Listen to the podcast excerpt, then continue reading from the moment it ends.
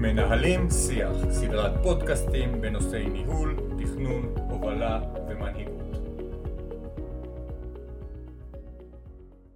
שלום לכולם, תודה שהצטרפתם אלינו לפרק נוסף בסדרת הפודקאסטים שלנו מנהלים שיח, והפעם נעסוק באסטרטגיה ארגונית לניהול ושימור ידע. שלום בועז. שלום לימור.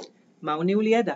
ניהול ידע הוא בעצם סוג של אסטרטגיה ארגונית למיצוי משאבים. הידע, כמו כל דבר אחר בארגון, הוא סוג של משאב, והוא מצוי בקרב העובדים והמנהלים בחברה. בדומה לתהליכים אסטרטגיים ארגוניים אחרים, גם ניהול הידע צריך לכלול בתוכו תהליכי עבודה, כלים טכנולוגיים, יעדים ובקרה. אם אני מתרגמת אותך נכון, אז המטרה בניהול ידע היא לאפשר צמיחה והתפתחות ארגונית מתמשכת לאורך זמן. מיצוי הידע והשימור שלו מייצר לנו התייעלות, העלאת אפקטיביות ותהליך מתמיד של שיפור, למידה וצמיחה ארגונית. אנחנו מבחינים בעצם בין אה, שני סוגי ידע. יש לנו את הידע הגלוי, אותו, אותם מסמכים כתובים, נתונים מספריים, קבצי אקסל, פרוטוקולים של ישיבות הנהלה, כל מה שנמצא במערכות המחשב התומכות שלנו. זה הידע שהכי קל אה, להגיע אליו, למצות אותו. ידע סמוי הוא כל מה שנמצא בראש, בקופסה הזו של העובדים, שאליו מן הסתם כל עוד אין טכנולוגיה של שאיבת הידע מראשם של העובדים, אין לנו גישה. אבל אפשר להתייחס לזה כאל משאב, הידע שיש אצל העובד בראש? בהחלט, וזה הידע החשוב באמת, זה הניסיון המקצועי שלו, הרעיונות, המיומנויות שהוא צבר במשך השנים. מיצוי הידע הזה, בניגוד לידע שנמצא אה, במחשב, במערכות המחשב שלנו, תלוי הרבה מאוד במוטיבציה של העובד לשתף ולהנגיש לנו את אותו ידע סמוי. מהם היתרונות בעצם בניהול ידע?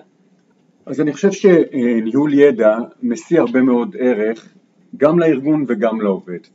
נדבר רגע אה, על הצד של הארגון. כמו כל ארגון, כמו בכל חברה, יש תחלופה כזו או אחרת של עובדים, ובוודאי בימים אלו ששוק העבודה הוא מאוד דינמי. ישנם תחומים ותעשיות שבהם ממוצע העסקת העובד עומד על סדר גודל של שנתיים, בהייטק למשל, ולכן יש חשיבות רבה להיות מסוגלים להתמודד עם זה. מיצוי הידע וההצפה שלו אל פני השטח מייצר חיסכון במשאבים, חוסר זמן יקר מאוד, וצריך לומר, מונע גם חזרה על טעויות עבר. בואו ניקח למשל מקרה או אה, דוגמה, פרויקט של הקמת קו ייצור חדש, שיש בו לא מעט דברים טובים, אבל מן הסתם יש בו גם קשיים ובעיות שמצריכים קשב ומשאבים. עכשיו תארו לכם שאנחנו לא מנהלים את זה, לא אוספים את הידע הזה, לא לומדים ממנו ולא מפיקים ממנו לקחים ותובנות, מה יקרה בפעם הבאה כשנקים קו ייצור? נחזור שוב על אותן uh, טעויות או על אותם כשלים?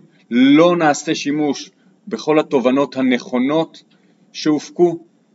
זה ידע שילך לטמיון. ניהול ידע מייצר גם תרבות, תרבות של ארגון לומד, מתחקר ומפיק לקחים. חשוב ללמוד גם מהצלחות וגם מכישלונות. התפיסה שלי היא שצריך למנף את ההצלחות וללמוד מהם. הנושא של שקיפות ושיתוף בין עובדים ומנהלים הוא חשוב מאוד. צריך לייצר אותו לא רק ברבדים הפורמליים, אלא דווקא ברבדים הלא פורמליים. דהיינו הצבע והאקלים הארגוני. למשל, רשת אינטרנט ארגונית שמאפשרת קבוצות שיח, שיתוף שהוא לא בהכרח פורמלי, התייעצות בין עובדים וכדומה. אני רוצה להוסיף כאן אה, מימד נוסף, וזה צד העובד. העובד גם הוא מרוויח משיתוף הידע. העובד מרוויח כאן הכרה, מיצוב בחברה כמוקד ידע, הרבה פעמים זה מתורגם אה, לכדי קידום או בונוסים. העובד לא נדרש להמציא את הגלגל מחדש, מאוד מאוד חשוב. הוא אה, נסמך על ניסיונם אה, של אחרים ולמעשה מתחיל את הפעילות שלו מהנקודה שבה יש לו את כל הידע להמשיך ולבצע את הפעולות שהוא נדרש אליהן. שיתוף ידע מתכתב היטב מאוד מאוד טבעי עם תרבות השיתופיות ברשתות החברתיות וזמינות המידע במקום, בזמן הנכון. אנחנו מצאנו שתהליך למידה רציף ושיתוף ידע מהווה אה, אתגור לעובדים, מתמרץ ביצוע ומשמר עובדים במקום העבודה, זה כמובן גם יתרון לארגון עצמו. מה בעצם צריך בכדי לממש אסטרטגיה של ניהול ידע? הייתי מחלק את זה לכמה קומות ומתחיל מהקומה העליונה. הדבר הראשון שצריך לדבר עליו זו מחויבות הנהלה. קביעה של ההנהלה הבכירה ביותר של הארגון, שמדובר בחלק ממדיניות החברה והארגון. ולכן ההנהלה צריכה להקצות לזה קשב, משאבים, מדידה וגם תמרוץ. הדבר הנוסף הוא לפעול ליצירת תרבות ארגונית. תרבות שמאפשרת לנהל את השינוי, להטמיע אותו, לעשות שימוש בערכים רלוונטיים, דוגמת למידה כערך, שקיפות, ערבות הדדית וכל מיני אלמנטים שתומכים את התהליך הזה ומאפשרים להעביר את המסרים, דוגמת מיצגים, סלוגנים, פרסומים ודברים נוספים. הדבר הנוסף שהוא הכרחי זו תשתית אה, טכנולוגית. תשתית שתאפשר לשמר את הידע, לנהל אותו ולמצות אותו. תשתית שתהיה ידידותית וקלה להפעלה בראיית העובד. כזו שלא גוזלת ממנו יותר מדי זמן והוא מרגיש שהוא צריך לעבוד בשבילה. כזו שמהווה חלק בלתי נפרד משולחן העבודה שלו. כזו שמייצרת לעובד ולהנהלה דוחות חכמים ואיזשהו דשבורד שניתן מיד להבין מה צומח מהן ומה ניתן להפיק מהן. ואם לתת אה, טיפ אחד קטן, הרי שלא צריך לייצר או לפתח מערכת טכנולוגית כזו, או להמציא את הגלגל בלשוננו, ישנן מערכות מדף מצוינות לניהול ידע, וטיפ נוסף למתקדמים, אם אתה כבר עוסק בניהול ידע, יש היום כלים מתקדמים מבוססי בינה מלאכותית, שמאפשרים לעשות קפיצות מדרגה משמעותיות בכל מה שקשור לניהול הידע, השימור והמיצוי שלו. והדבר האחרון הוא שחייבים לקבוע תהליכי עבודה מחייבים, למשל סיימנו פרויקט, אנחנו חייבים לעשות איזשהו תחקיר והפקת לקחים ממנו, להזין את הלקחים האלו ולהפיץ אותם רוחבית, לשלב לקחי עבר בכל תכנון של פרויקט חדש או פעילות מחזורית. יש עוד כמה דוגמאות או אפשרויות אה, ממש פרקטיות לשיתוף ידע. בארגון שלנו יצרנו תבנית אה, גינרית, קראנו לה פיקדון אישי, ובמסגרתה העובדים, כל עובד שמסיים תפקיד או מסיים העסקה, נדרש למלא את אותו אה, טופס, את אותו מסמך. שם הוא פירט את הפרויקטים המרכזיים שהוא ביצע, התובנות המרכזיות שלו, נקודות ההצלחה, נקודות הכשל, מה הוא היה עושה אחרת ומה הוא אה, מייעץ להמשך, אה, למי שמחליף אותו.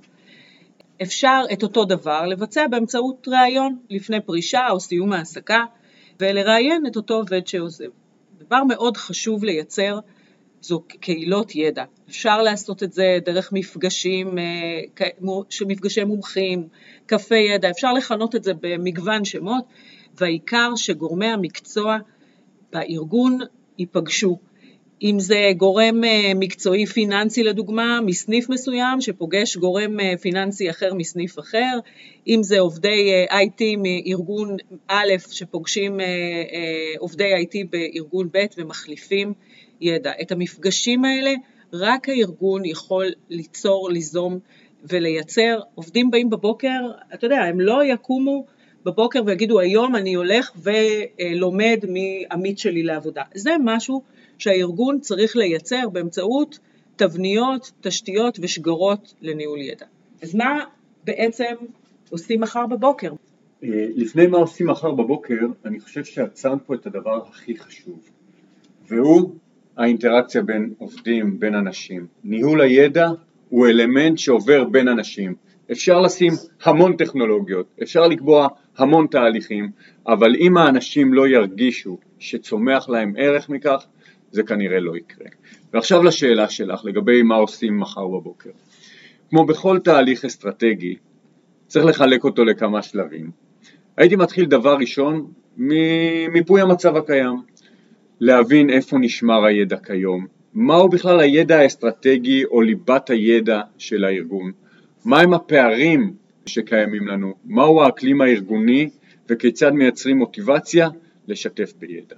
לאחר מכן, וזה השלב הבא, לייצר איזושהי מפת חום של הידע, של הידע הארגוני, כזו שתשקף מי הם הגורמים שמשולבים בתהליך, כזו שתציג לנו מהו הידע ומי הם מוקדי הידע בארגון, ואז אפשר להתכנס לשלב הבא שמגדיר אחד, קובעים תוכנית פעולה כוללת, מגדירים את המטרות, את המשאבים, את תהליכי העבודה שיביאו להישג הנדרש, קובעים באילו כלים טכנולוגיים נעשה שימוש, קובעים לעצמנו מדדים ומנהלים את השינוי. לא נותנים לו להתנהל לבד, אלא מנהלים את השינוי, כולל מגדירים סוכני שינוי או אה, גורמים שירכזו את ניהול הידע, מלבישים על כל התהליך הזה מנגנונים ליישום, להטמעה, למדידה ולבקרה.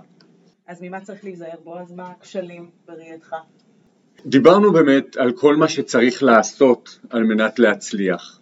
אני חושב שישנם כמה דברים שמהם צריך להיזהר, ונדבר על הכשלים שמאפיינים הטמעה של תהליך כזה.